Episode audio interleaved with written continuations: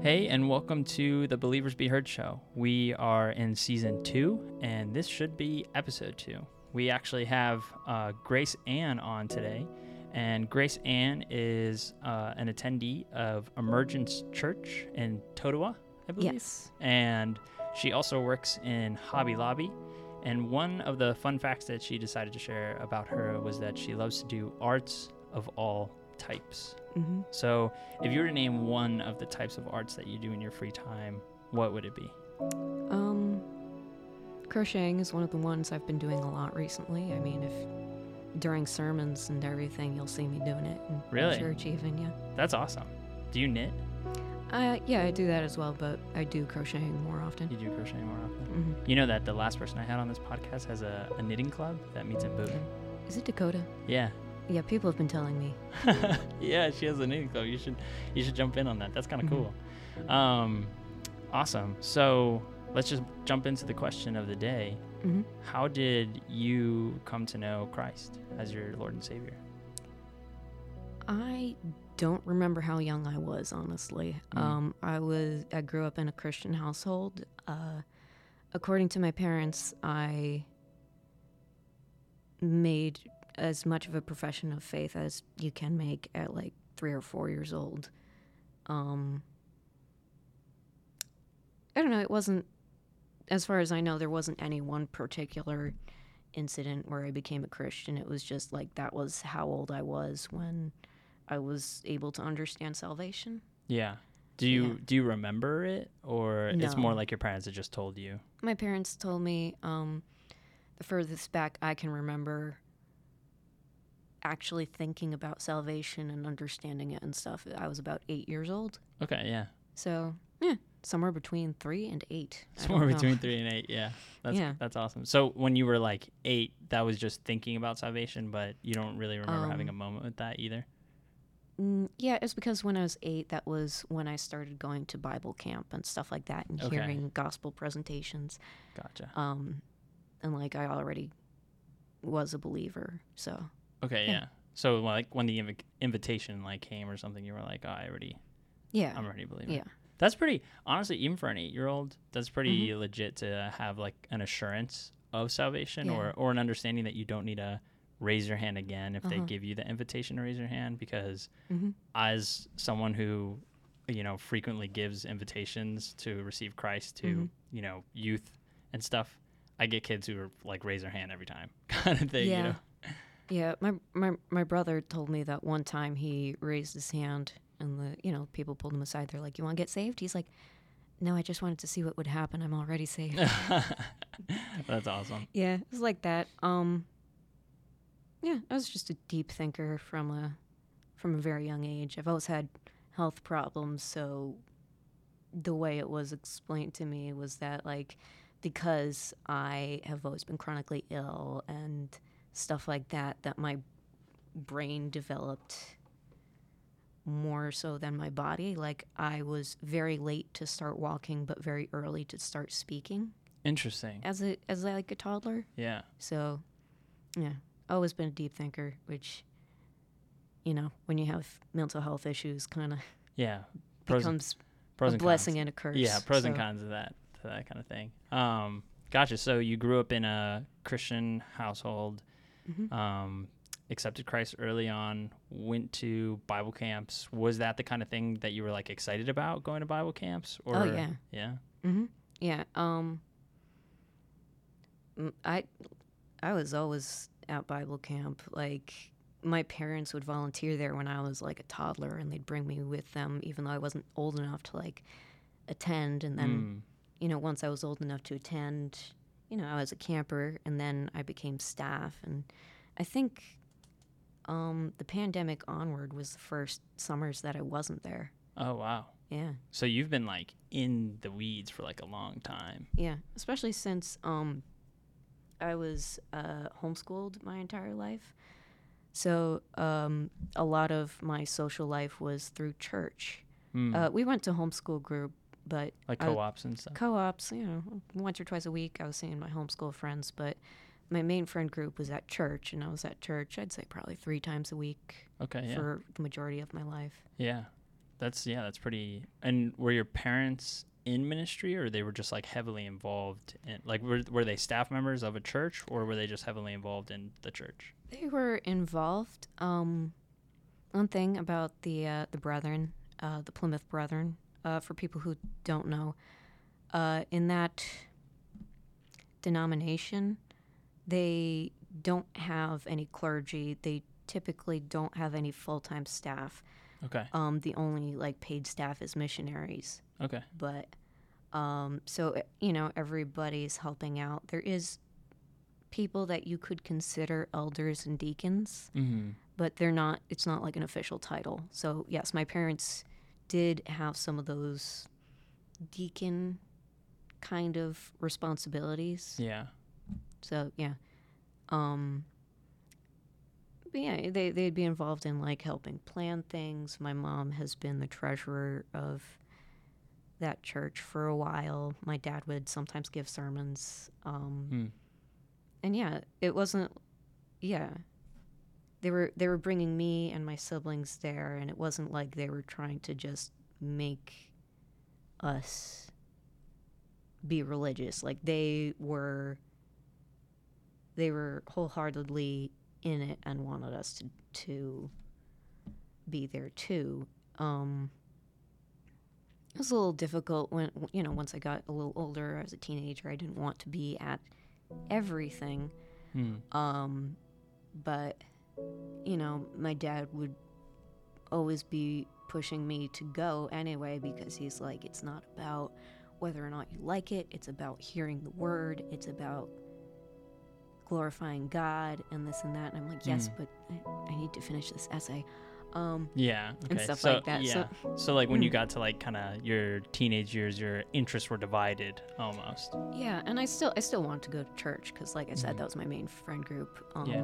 But um, my parent, you know, my parents, especially my dad, uh, really pushing hard for us to pursue God was overall a good thing. Um, but it led to some disagreements as a teenager.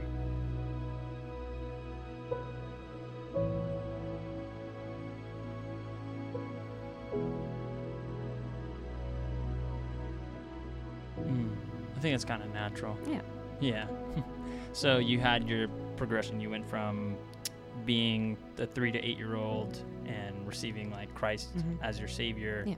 and enjoying that like space, going Mhm. to camp and like wanting Right, to be right. there, to then being a teenager to having like now kind of choose. You almost had like this Mm. liberty of being able to be like, okay, I need to do like my homework and I need to do these priorities, Yeah. but like I still want to go to church. It's just Yeah. Balancing the two. Yeah, I didn't really feel like I was at liberty to choose in a sense. Okay. like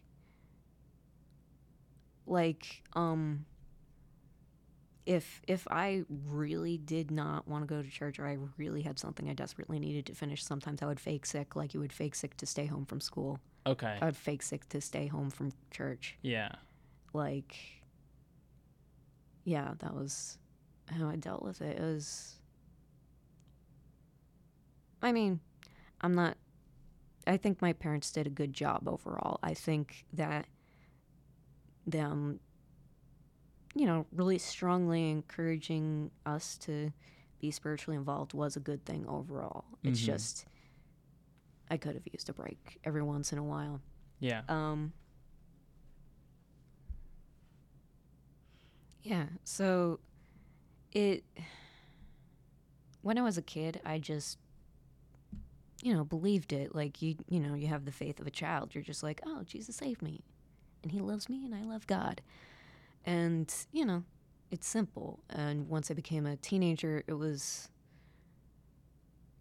you know, you start to get more social awareness and you care a lot about your friends and your friends' opinions and stuff like that. And um, yeah, I think that's there when I started to. There are there are certain things throughout my life that um, that these false beliefs I picked up from the adults around me or from my little subculture and stuff that they didn't intend to teach me, sort of. Mm.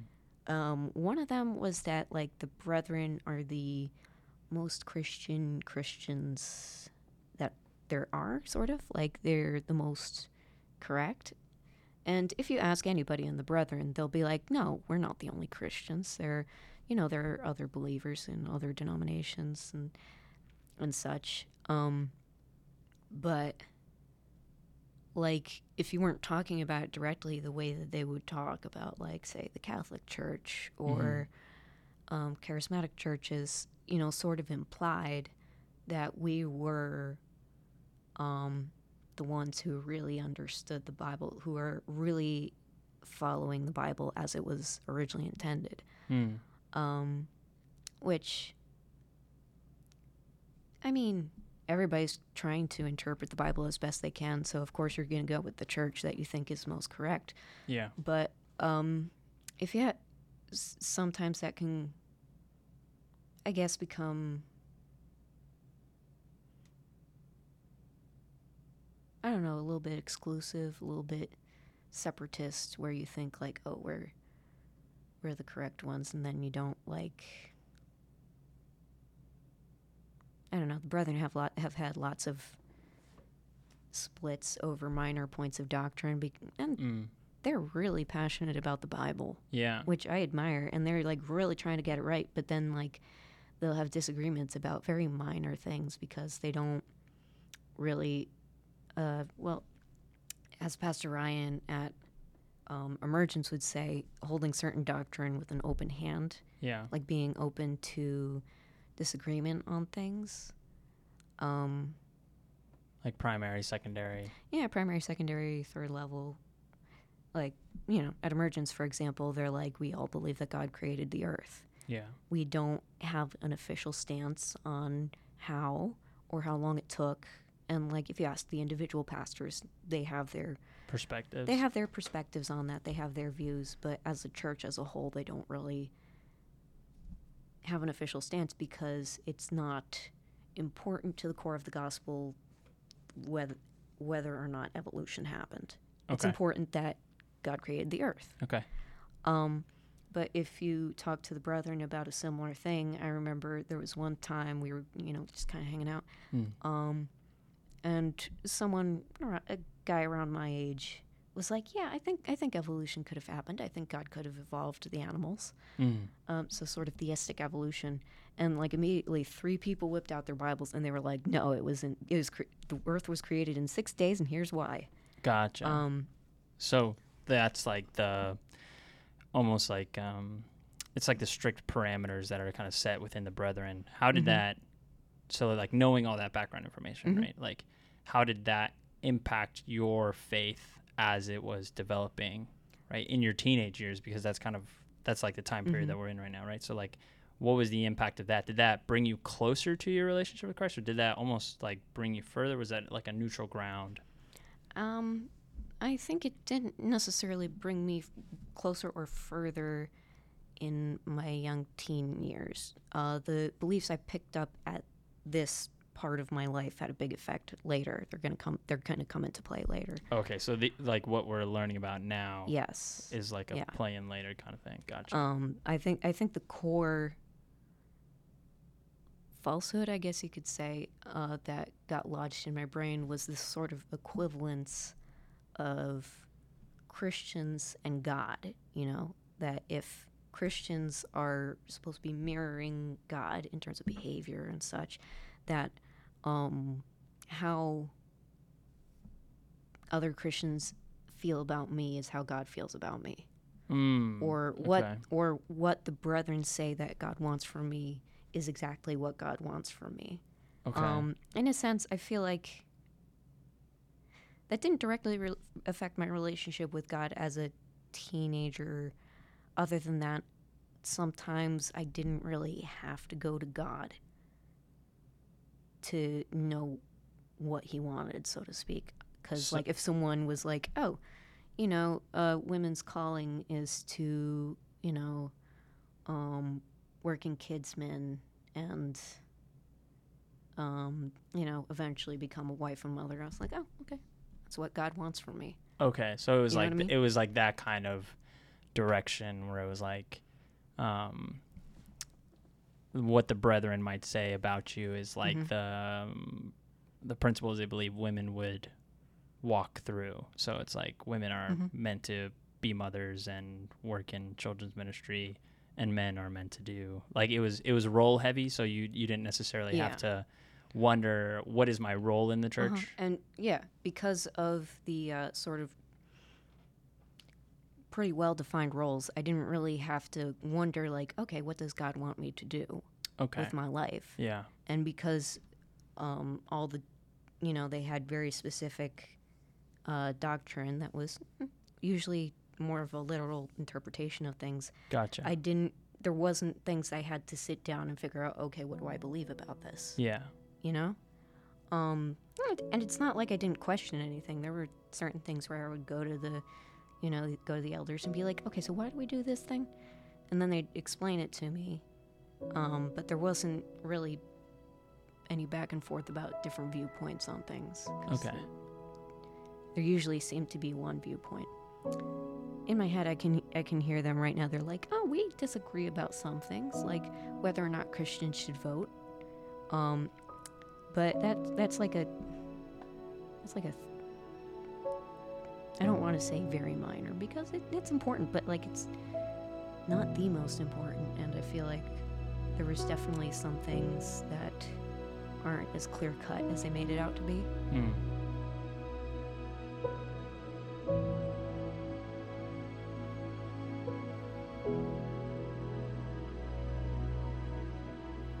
Do you think, um, what do you think the, I'll start with benefits were of growing up in a structure like that? Do you think there were any benefits to growing up in a, in a structure where roles were clearly defined and there wasn't really the need to wonder about what it was that God was maybe calling you to do?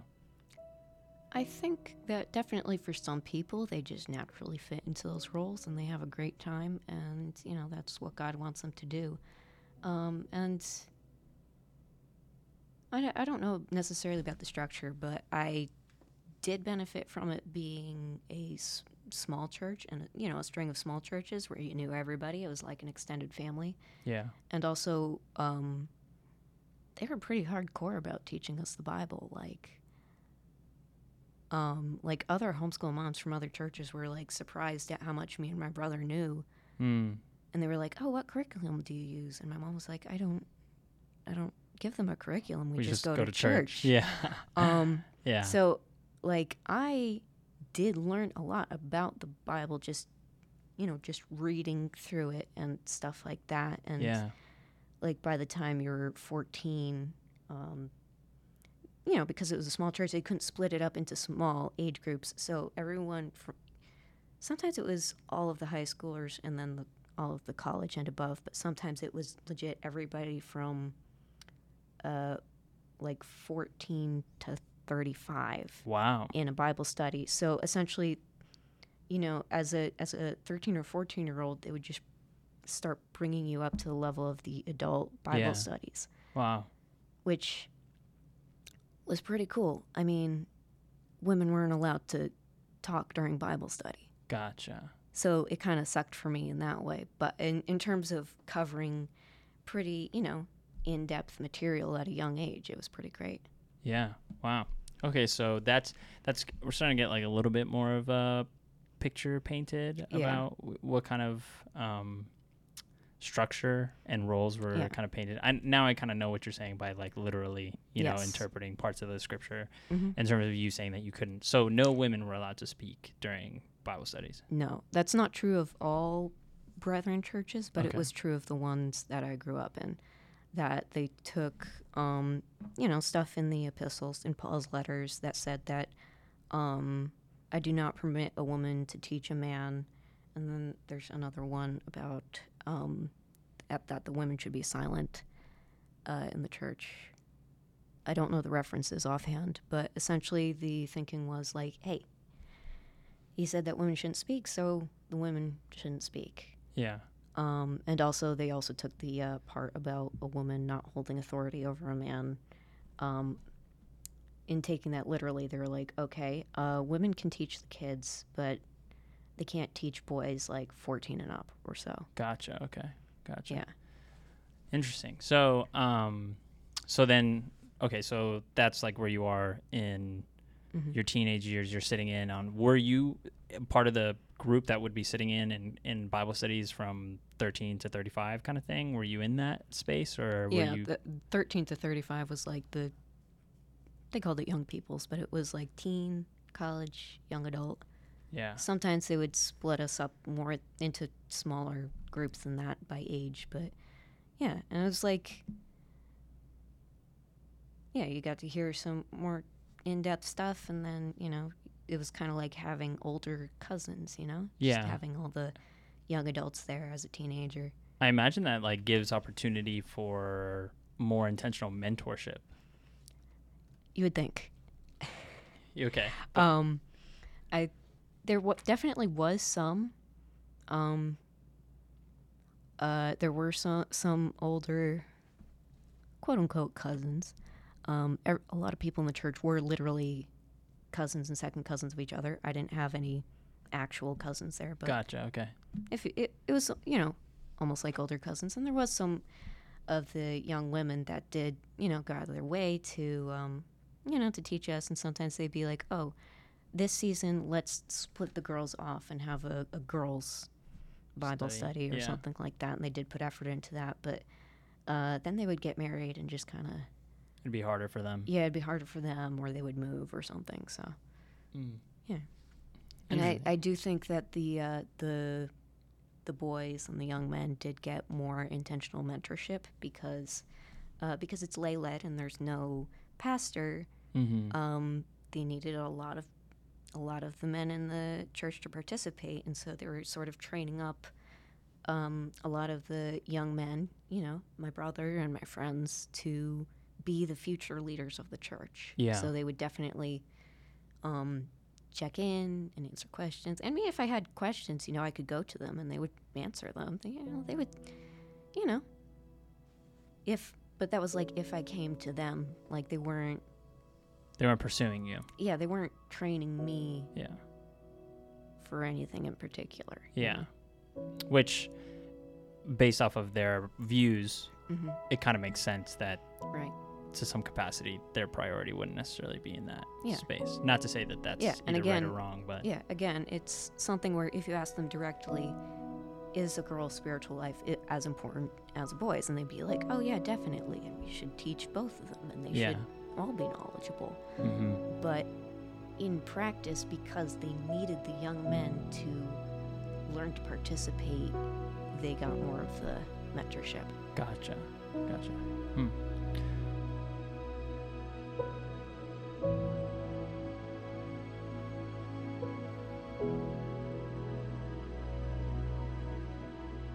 Right, so then how does that kind of transition you hmm into like the next portion of your of your life? Uh-huh. Um, or maybe even i guess like a, a question would be like you know you're saying that you i think a part of a part of you that you haven't really touched on since earlier on was that you're saying that you were struggling with different health issues and stuff like that did that yeah. play a there, part there was definitely a, a turning point both in you know just going from oh this is how it is. Uh, and you know just being fine with everything to everything after. Um, i think that there were probably multiple things that happened. Uh, one was just a genetic predisposition to mental health issues. Hmm. um, w- another was that I had social anxiety, which was, for the record, not because I was homeschooled, but yeah because I was homeschooled, I didn't really have to address it that much. gotcha Um, so you know, I was very shy, um, and I just had one group of friends that I'd been friends with since I was four. I Yeah. couldn't remember life before that. mm. Um, we were pretty close. Uh, we would make jokes sometimes about retiring to the same nursing home and Yeah. like being like, "Oh, put a quarter in the jukebox and turn on some One Direction." yeah yeah yeah that's kind of great so like you know, I I had always had these same friends and assumed I was going to have these same friends for literally my entire life. mm. Um, Uh, but then, like, when I was, I was a senior, so I must have been 16. Yeah, I was around 16. Um, I was a year ahead academically Hmm. and also a year older than all the rest of them. So they were like sophomores and I was a senior, and that was it. Started to feel a little weird because like I was trying to pick a college and they were, um, they weren't. They were just doing normal high school things. Yeah.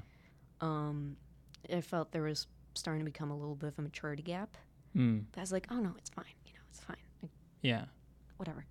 Um, but then um, a little bit of drama came up, and in hindsight, it really wasn't a huge thing, but there was sort of a breakdown of trust between us, and I being, you know, having social anxiety and having only this a few friends my entire life and never having to make new friends and stuff like that.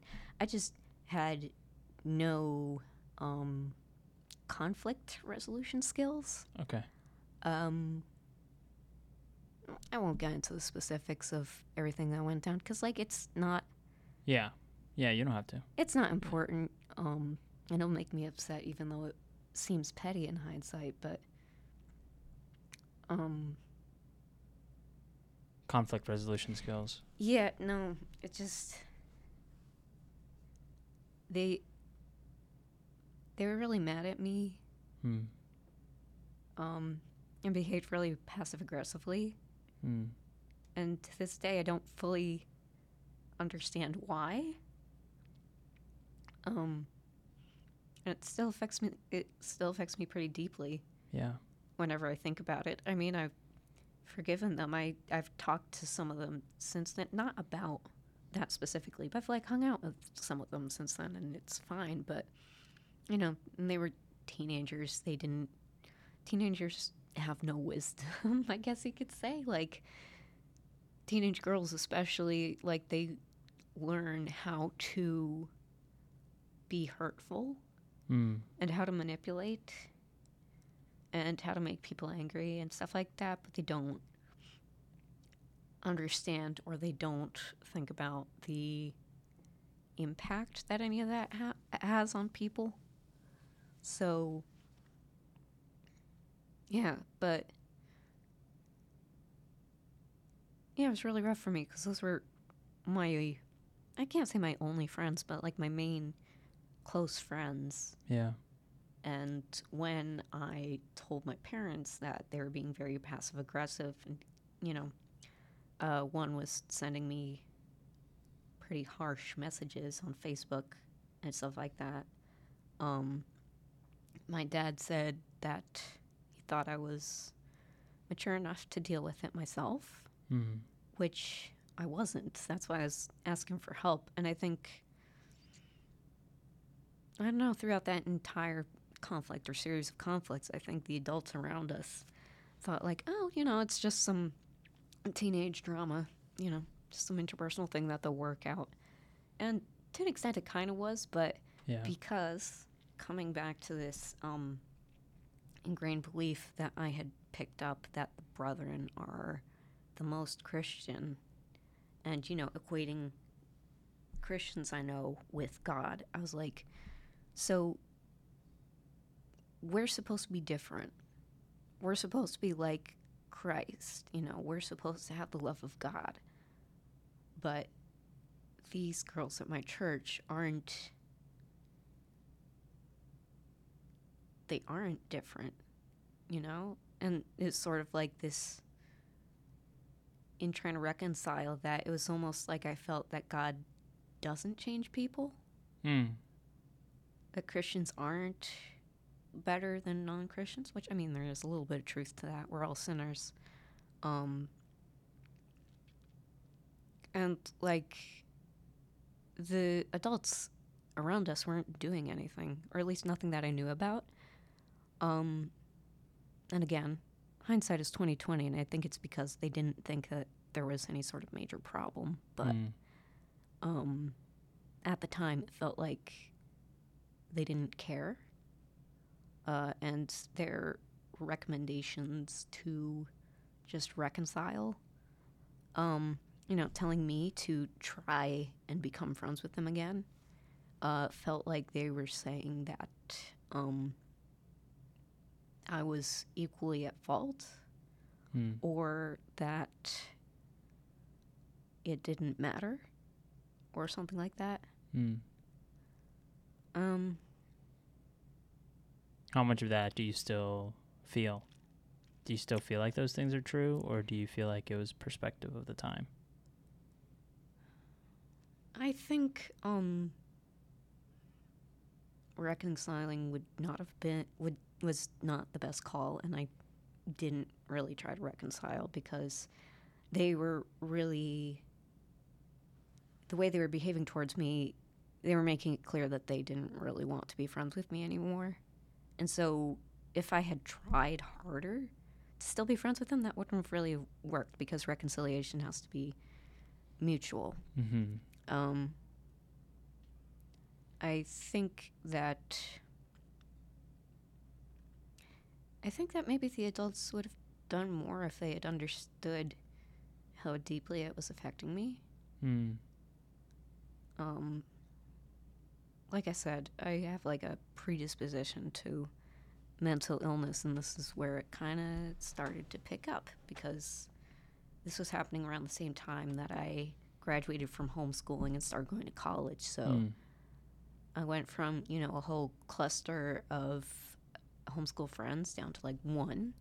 Yeah. Um, and also at church, you know, since I had stopped eventually, you know, after trying to, um, you know, continue being friends with them and like being paralyzed in around them because like I had so much anxiety that I would say something that would m- make them dislike me even more Hmm. you know, and eventually I kind of gave up on that. But it being a small church, there wasn't really a lot of other people my age. I mean, there was, but they were like a little bit older than me. Mm-hmm. And, you know, so it just kind of, I was, I, my parents still had me going to church like three times a week, except now I was avoiding my main friend group. Yeah. Um, and that's when me and my dad started having a little, you know, conflict. Sounds a little extreme. It wasn't really conflict, but disagreements about how much I should be going because, like, since I was avoiding them and going there would give me anxiety, or sometimes I would, you know, during coffee break, I would just kind of hide in the bathroom to not have to deal with it. Um, you know, I didn't really want to go as much, and my dad would always be like, "No, you have to. It's not about you. It's about God. It's about this and that." Um, I was kind of starting to.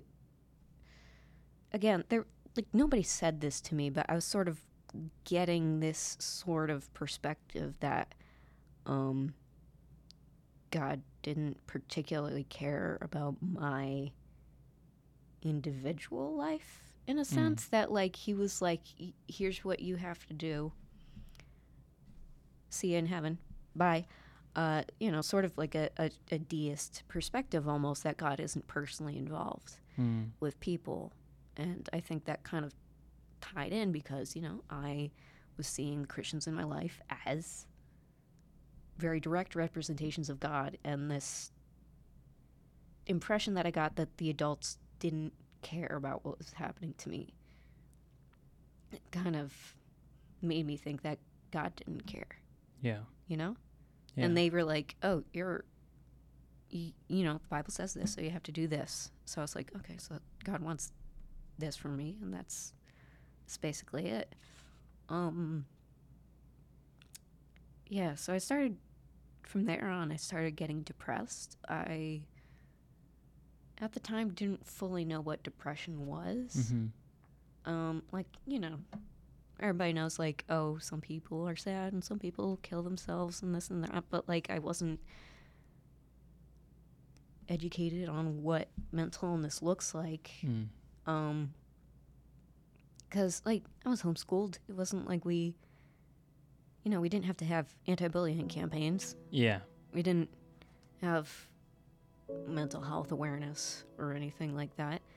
Um, Just so you know, even in public schools, we did have those, and it pro- probably didn't help, but like, yeah, I am pretty sure. yeah, I, I've heard that. I've heard that that doesn't help too much, but you know, they had at like least a, it was mentioned. they had like a cow come in, and he was teaching us about mental health, and I was like, what does this have to do with anything? Yeah, and in the church it wasn't mentioned either. I almost got the impression that they assumed that none of us struggled with it. Mm, Because they were like, oh, we're Christians. We have the joy of Jesus. yeah, Um, yeah, I. It took me a while to realize what it was. I didn't fully realize I was depressed until it was suicidal.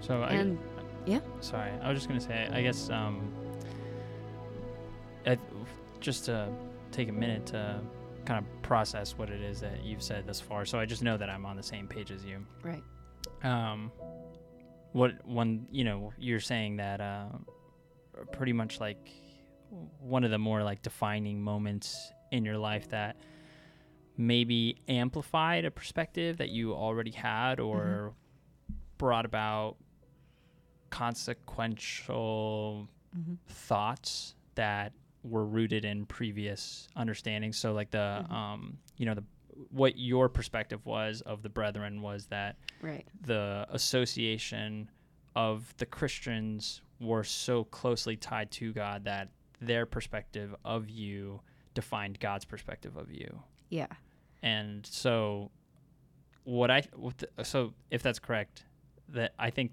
that's really interesting because uh, I know that there's this whole other group of people who have that same struggle, but they tend to have that with like parental figures, um, because you know people who maybe have like issues with their father tend to have a Mhm. hard time when someone says like God is your father. They're like, Yeah. what the heck are you talking about? God's my father. I don't want I don't want a dad like that. I I've Right. had a dad. You know, hmm um what uh i guess how is it well i guess you can't really i can't really ask this question yet because you're still going through this process of about talking about the consequences but i guess as you go through that process of talking Mhm. about the consequences my question that's lingering in my mind is like how do you overcome that perspective of christians defining god's perspective of you yeah. I'm I'm getting to that. yeah yeah I'm i get- just i I'm was just getting there. I'm just glad Um, that I just wanted to make sure that we were kind of on the same page. I was tracking with what you're saying. Yeah, but it was like just this,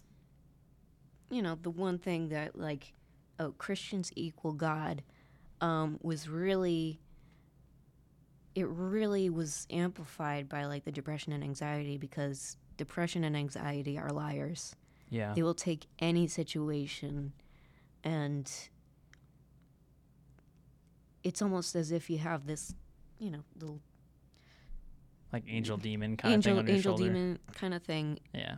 telling you like you know if if the adults weren't getting involved because they didn't think anything they didn't think anything was wrong they'd be like oh it's because they don't it's because they don't care about you or something like that or if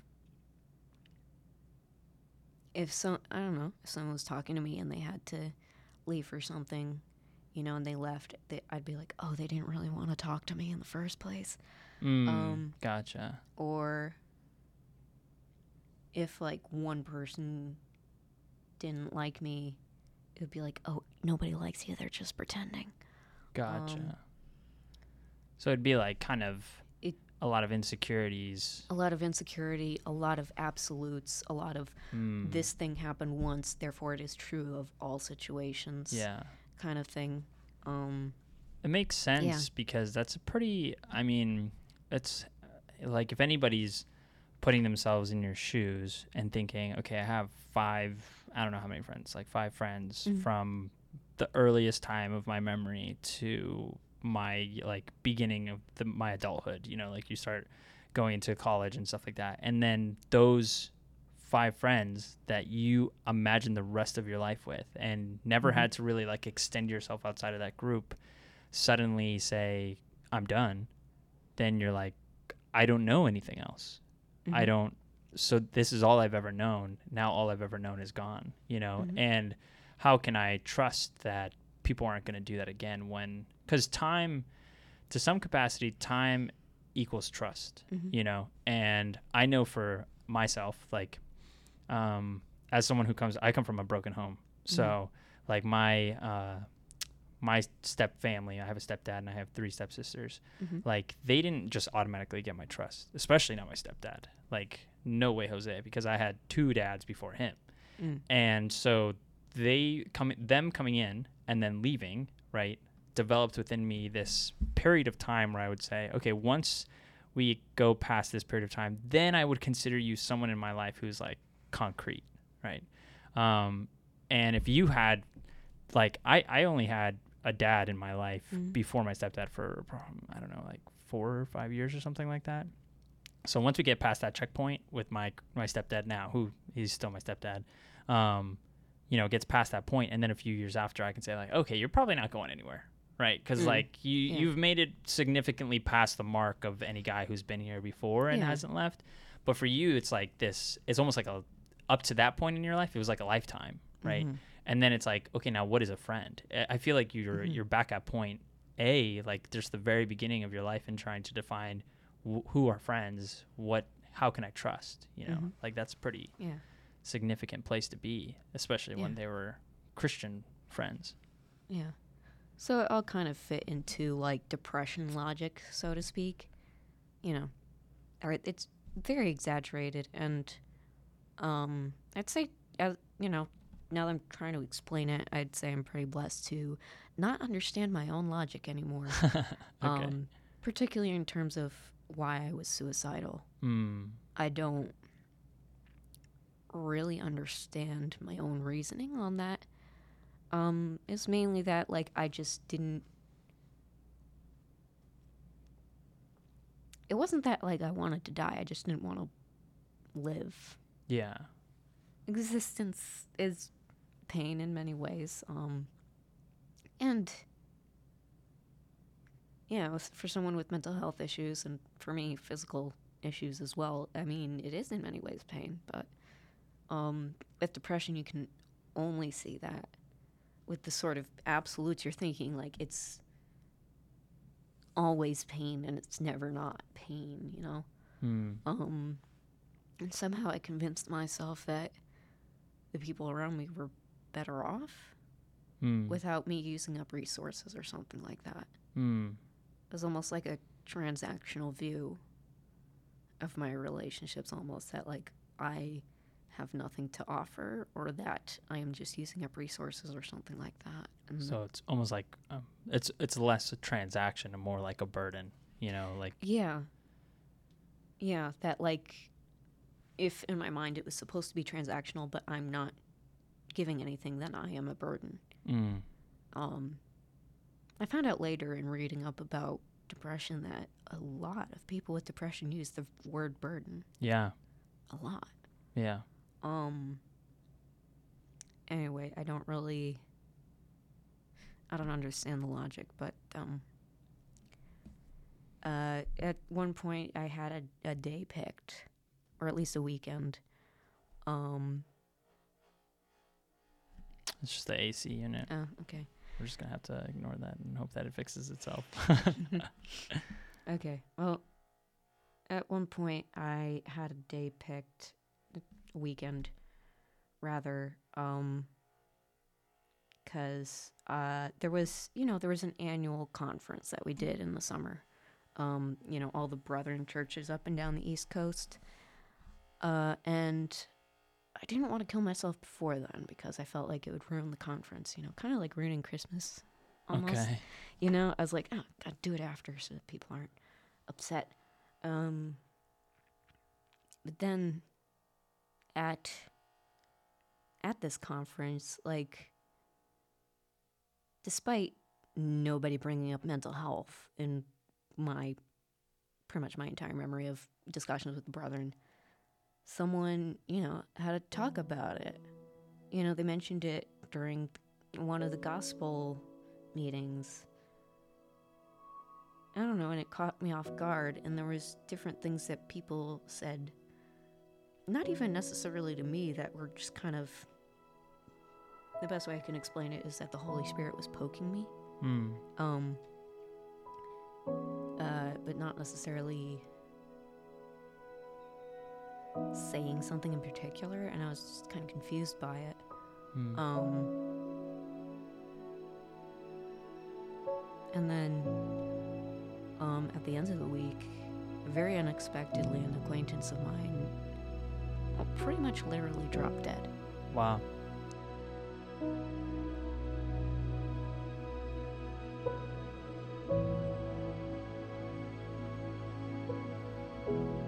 Like,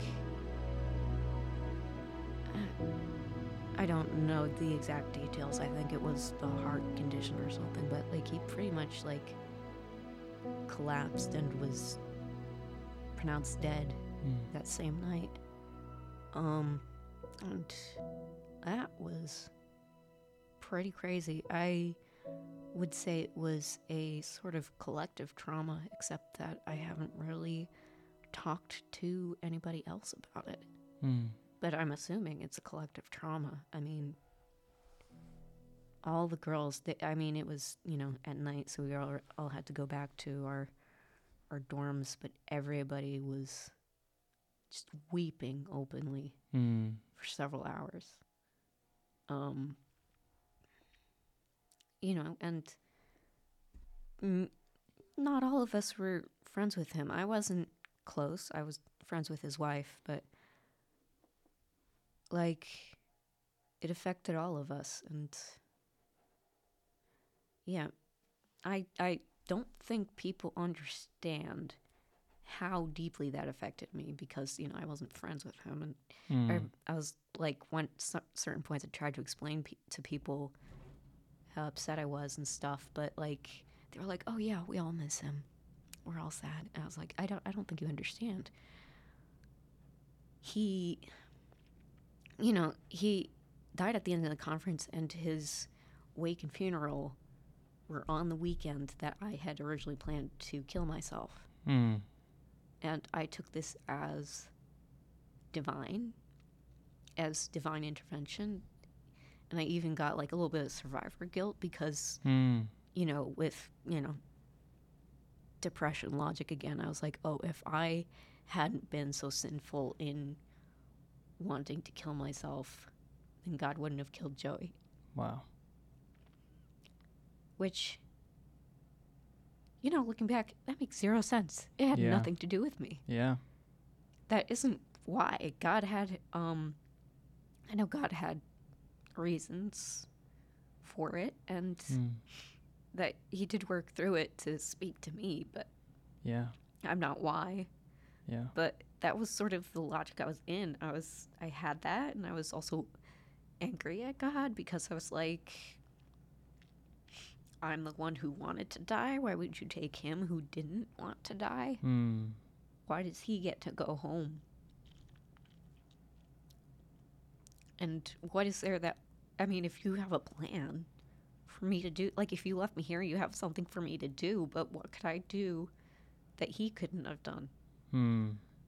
Or that he couldn't have done better? And I'm, you know, in this church structure that I was in, um, men were allowed to do so much more that Yeah. I couldn't.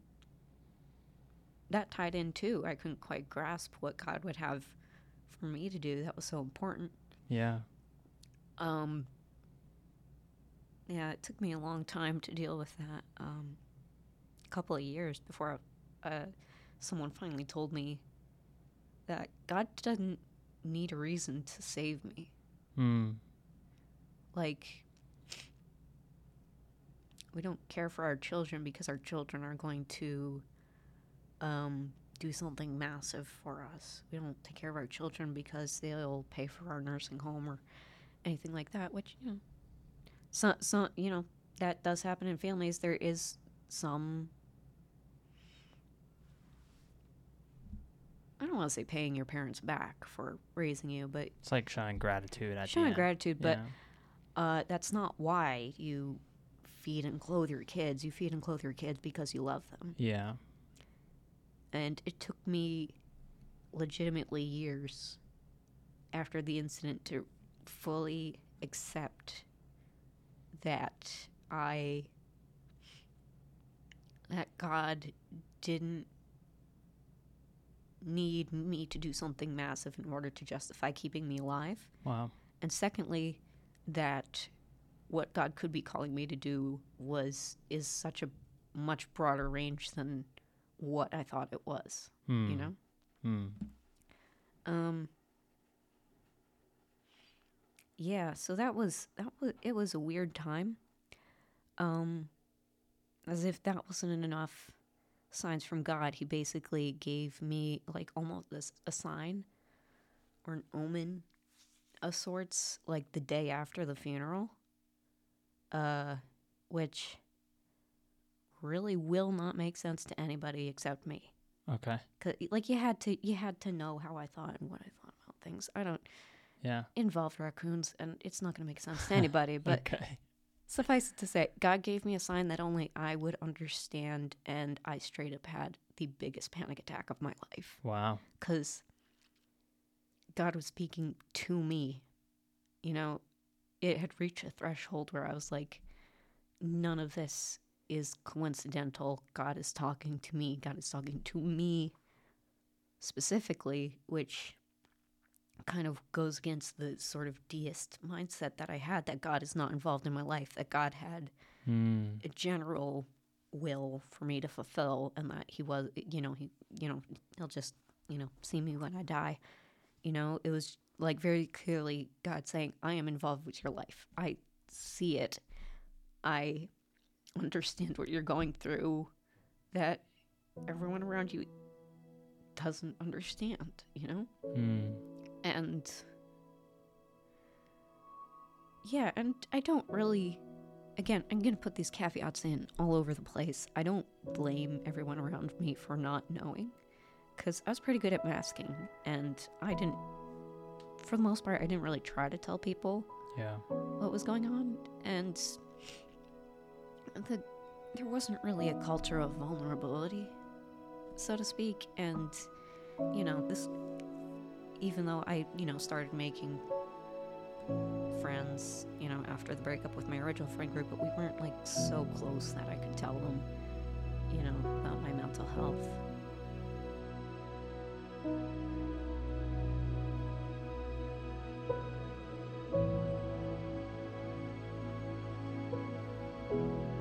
Yeah. There were a lot of things around that time that um, seemed really minor, things that people said, or, you know, little acts of kindness that really kept me afloat um, long enough to get help. And, you know, they're really unaware of it. Like, people think that, like, oh, to help a friend with depression, like, you might have to talk them out of being suicidal or something like that, but it was a lot of really small things or even things that weren't directed at me, Hmm. you know? Like, for example, there was a family friend, you know, I was eating dinner with some family friends, and uh, one of the daughters came home and she was like, Yo, if they make us run laps one more time at soccer practice, I am going to kill myself. And the dad was like, Don't do that we don't want we don't want you to do that. She's like, "Uh, Dad, it was a joke. And I was like, but internally I was like, I was touched by him taking a joke seriously, Yeah. almost. Like somehow that encouraged me that he would care Hmm. if I told him what was going on. Uh, there's just so many things like that, so many things I'm grateful for that people, you know, if I told people, they'd be like, I wasn't even talking to you, man. Like, yeah. But Yeah, it but- was like the sincerity. Yeah. Yeah, God worked through a lot of things and a lot of people that, you know, weren't even aware. Hmm. So, you know, sometimes when I'm like, oh, I don't feel like I've spread the gospel enough, I don't feel like I've done enough to help other people. I just remember, like, a lot of people who helped me didn't know it. Hmm. So I've probably helped people Yeah. and not know it. Um back to back to Jesus. Um I you know, a lot of people with their testimony they uh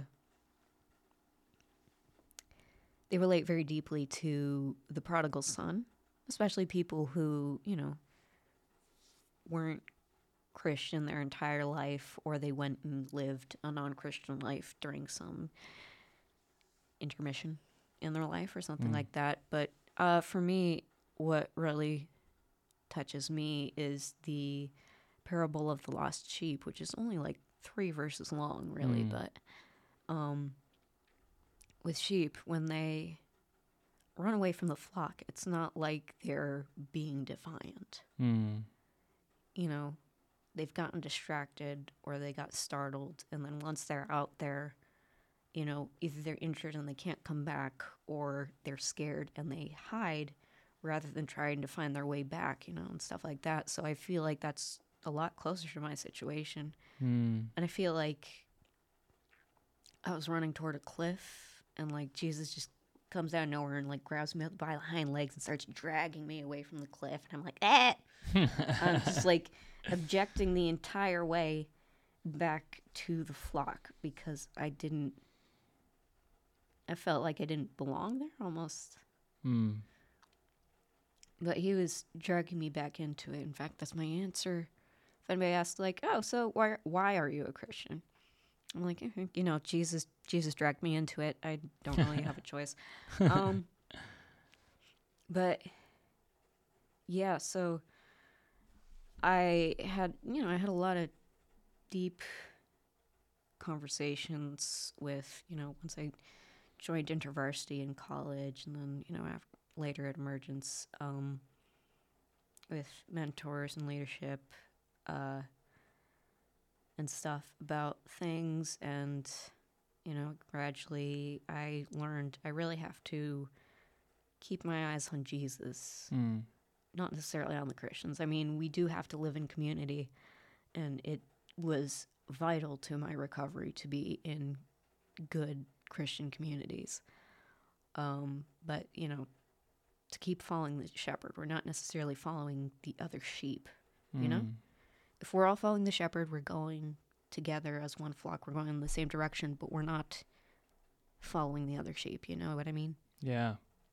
Um. Yeah. So I yeah, I got help. I got therapy. I made it through.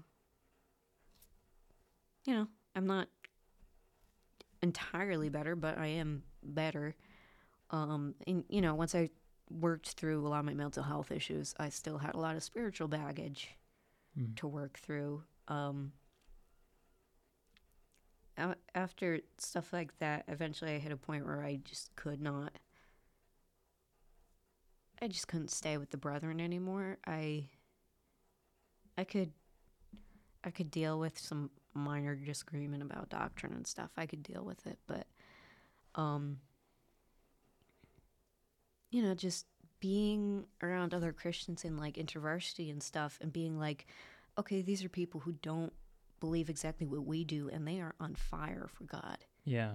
They they do care about about the Bible. Just because they don't take it completely literally doesn't mean they're not taking it seriously, and they Mm. are pursuing God passionately. In fact, they're in some cases more, you know, pursuing it more than people in the brethren, especially in terms of evangelism. Mm. Um,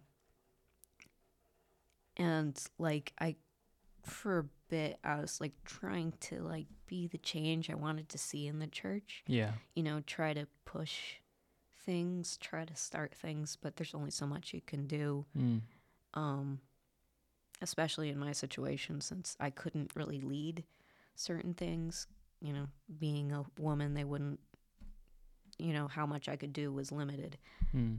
Um,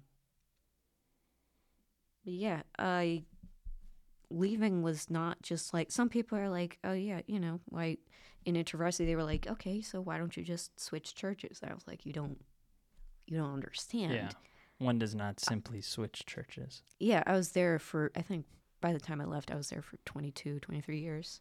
Yeah. Um, and it was like my extended family. I am, even now, I am still, even though I'm not, I don't hang out with the brethren much, I'm still closer to some of them to, to my actual extended family. Mm. Um, and it was it was pretty much a way of life. It wasn't just a church, it was a social group and it was a it was a worldview. It was It was like a family. yeah, Yeah. yeah. And it wasn't just something you could switch. Yeah.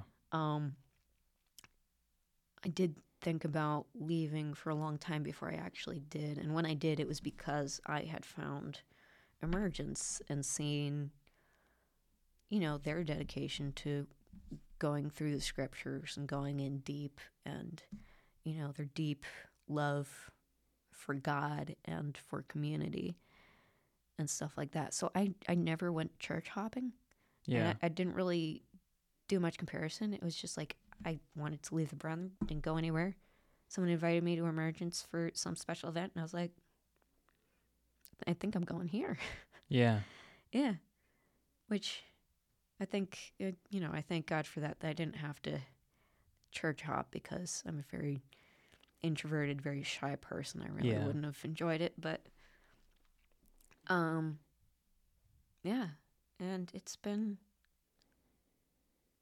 it's been rough, but it's also been pretty great at the same time. So, That's awesome. yeah. I feel like, you know, the the kind of like the big takeaway, which I think is really cool, like the lesson. The I think I, if there was one lesson that I've learned from Mhm. like your testimony, is to follow the shepherd. You know, hmm not not the sheep, kind of. You know, like don't allow the um, don't allow Christians to be the the reason that you leave your relationship with God.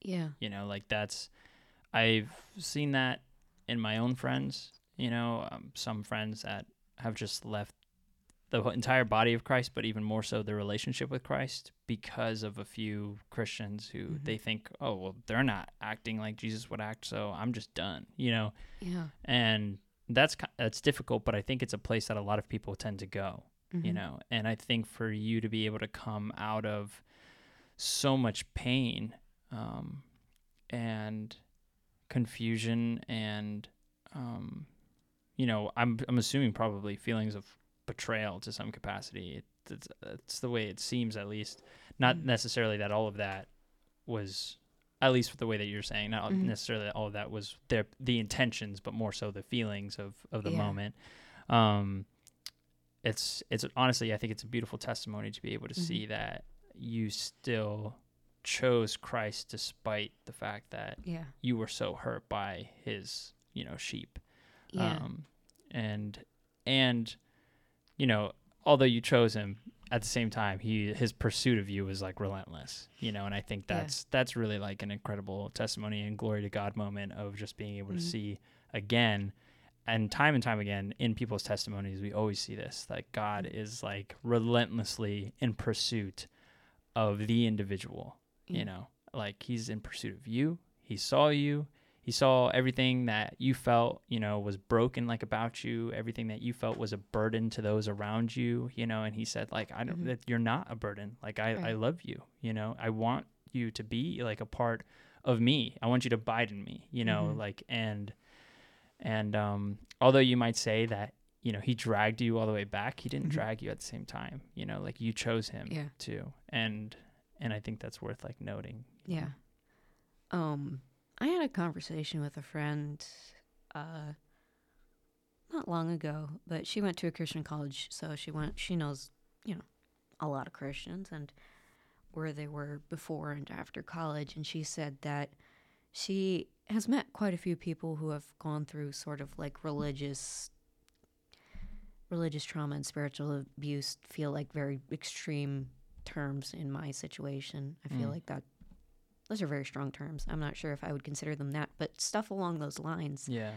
And she said that the majority of the people she met who went through similar things either became very progressive Christians with a very loose interpretation of the Bible in order Mm. to sort of justify it, you know, to sort of reconcile it within themselves, or they straight up don't walk with Christ anymore and they're Yeah. not Christians or they don't go to church.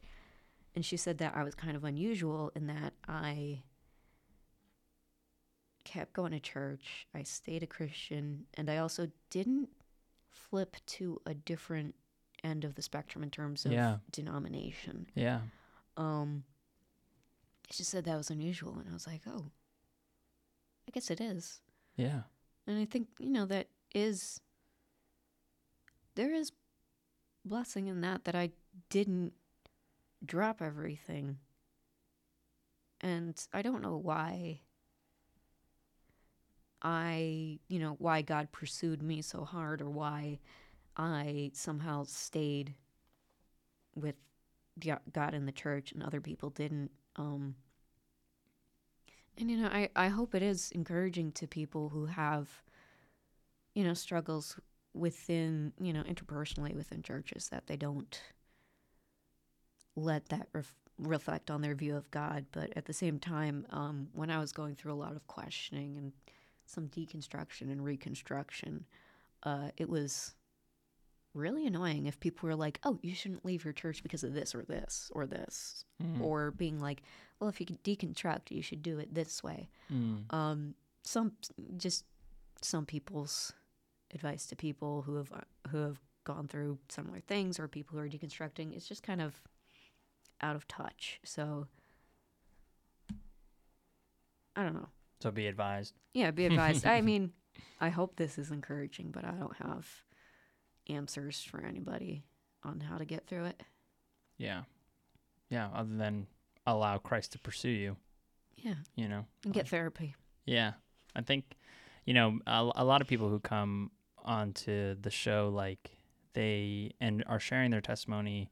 It's like a both and. You know, it's the pursuit of Christ. It's also therapy. It's Yeah. also uh, a willingness to be vulnerable. You know, like you can't grow if you're not willing to open your heart up to growth. And I'm I'm a huge advocate for therapy as well. Um, you know, I went to counseling when I was in college, and it was like a big part of um, you know my growth out of a lot of sin and very dark times in my own journey with with Christ. So, yeah, I'm I'm definitely a big advocate of that. But um, that's awesome. I just want to say Mhm. thank you for being like vulnerable Yeah. and kind of carrying us through like your story. And um i mean i think it's incredible. I think you you know you did a great job at at pointing out the the beauty of christ and also that the parable of the i love the way that you explained the parable of the of the lamb and going after like the one. Um i think that was really cool. I, I think there's a lot of aspects of your relationship with christ that many people will resonate with um, Mhm. and you know i don't i don't think we've necessarily had someone who has come on and talked about their experience with the church like explicitly in that way Mhm. um, and i know you're also coming from a loving perspective too obviously you know like the the brethren is not someone that you hold any kind of uh, negative you yeah. know I mean, it, feelings towards Yeah, it was my my main anxiety in coming on the podcast wasn't public speaking or being vulnerable because I've done both before. It was this, you know, overarching thought like people in the brother are going to hear this, my parents are going to hear this, and I don't want them to think that I hold this against them. I don't want them to think that I, you know, I don't see them the way I saw them when I was depressed. You know, the depression was lying to me, and I don't want this to, you know, I don't agree with a lot of the Brethren doctrine anymore, but I don't want this to sound like I'm just trashing their theology or anything. yeah you're not you're not coming against them you're Yeah. you i think what you were doing was you're you're talking about your journey and the processing that you had back then but also Right. like how kind of christ has brought you out of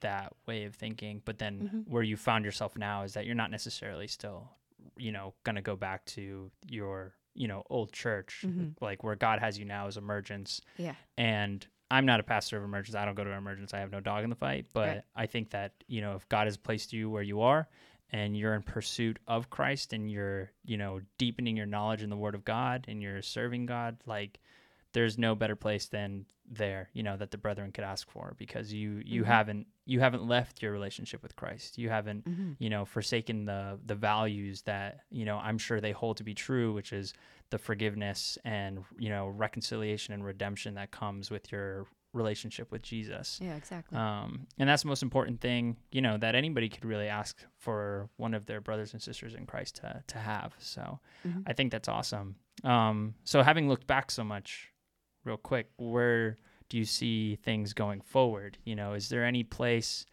maybe that you can see God kind of calling you to in, in the next, you know, few years, months, weeks? I don't know exactly. I still don't know what I'm doing with my life. Mhm. Um, but I recently have sort of realized that I, you know, having God speak to me so clearly in the past in certain situations, um, I'm now like, okay, what do I do next? And I feel like I've been waiting for him to, you know, c- come in with a big neon sign telling me what to do next. Um, and I thought about it, and I'm like, you know, maybe I should uh, pursue God instead, Yeah. Yeah. and um, you know, pray about things and Yeah. uh, not wait around for an answer, and maybe just, you know, just go for something, start doing something. If you know, uh,